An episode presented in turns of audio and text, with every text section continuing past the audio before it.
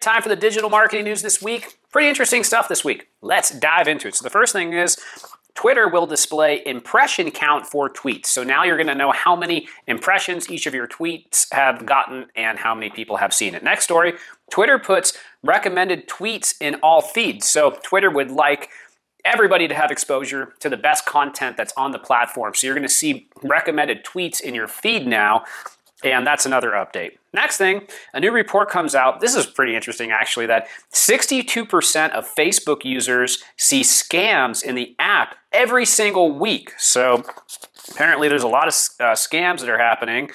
And other platforms are also experiencing this. So uh, on TikTok, 60%, on WhatsApp, 57%, on Instagram, 56%, on Twitter, 53%, and on LinkedIn, 31% these are scams that people are recognizing that are blatant on these on these profiles. So th- that percentage of users is seeing that.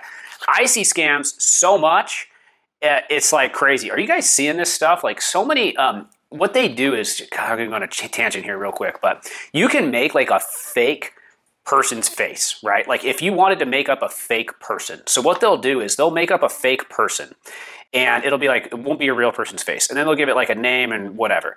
And then what they'll do is they'll do something like say hey uh, you know do you want to apply for this job? Right? And they'll try to get some some you know credit card information that way. Um, there, there's a whole bunch of different scams out there and um, i don't like it. I don't like it one bit.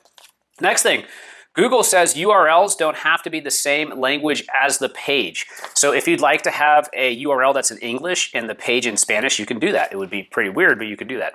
Next thing, Google says if your most important page is bad, your SEO will suffer. So they're saying that they, you really want to have your top pages have really good quality content. Next thing, LinkedIn is offering a focused inbox, which I'm happy to see because there's a lot of junk coming in through the inbox lately on LinkedIn, that's for sure. But this new AI tool is going to identify the most important messages for you, much like Microsoft Office does with clutter and moving everything to a clutter tab and then having a focus tab. So that's exciting. Oh, that actually makes sense why they would do that because that who, who's LinkedIn owned by. But that, I like to see the uh, technology moving uh, from from you know Microsoft over into LinkedIn and, and, and the company working together across different platforms. Next thing, LinkedIn is rolling out new analytics, so you're going to be able to see follower growth over time. There's a new demographic tool, and you're going to see a summary of your follower base, including their location, industry, and seniority level, and then also top performing posts. You're going to find out which kinds of posts resonate best with LinkedIn users. I cannot wait to see what type of posts are resonating the best. Next thing, Google desktop results are infinitely scrollable. So this probably will have an impact. So they rolled out infinite scroll on mobile on Google. You probably saw that. And now that's coming out to desktop. I'd like to hear from you. What do you think that's going to do? Leave a comment below. Is that going to mess with ad clicks? Probably it's only going to increase ad clicks otherwise google wouldn't have done it. Uh, is it going to impact search results clicks? So like in the organic side are we going to get less clicks within the first page of results now and more clicks on deeper pages? We'll see.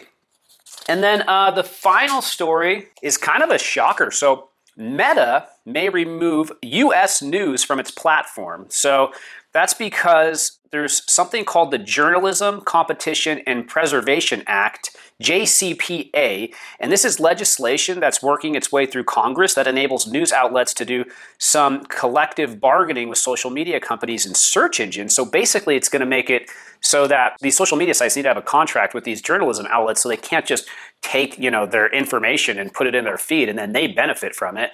I think it's great. I think we've undervalued journalism for a very long time.